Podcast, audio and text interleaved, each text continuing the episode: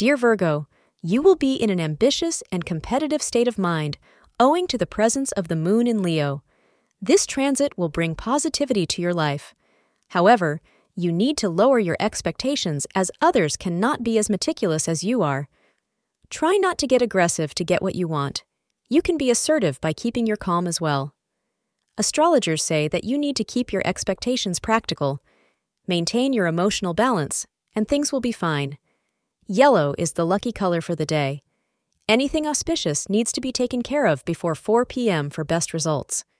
Today will be fruitful on the romantic front. Reflect on some of the special times you have been having with your partner lately and think of how to build on this loving rapport between the two of you. Don't forget to kick up your heels and have some fun, as it will give you stories to share and laugh about together. Thank you for being part of today's horoscope forecast. Your feedback is important for us to improve and provide better insights. If you found our show helpful, please consider rating it. For an uninterrupted, ad free experience, simply click the link in the description.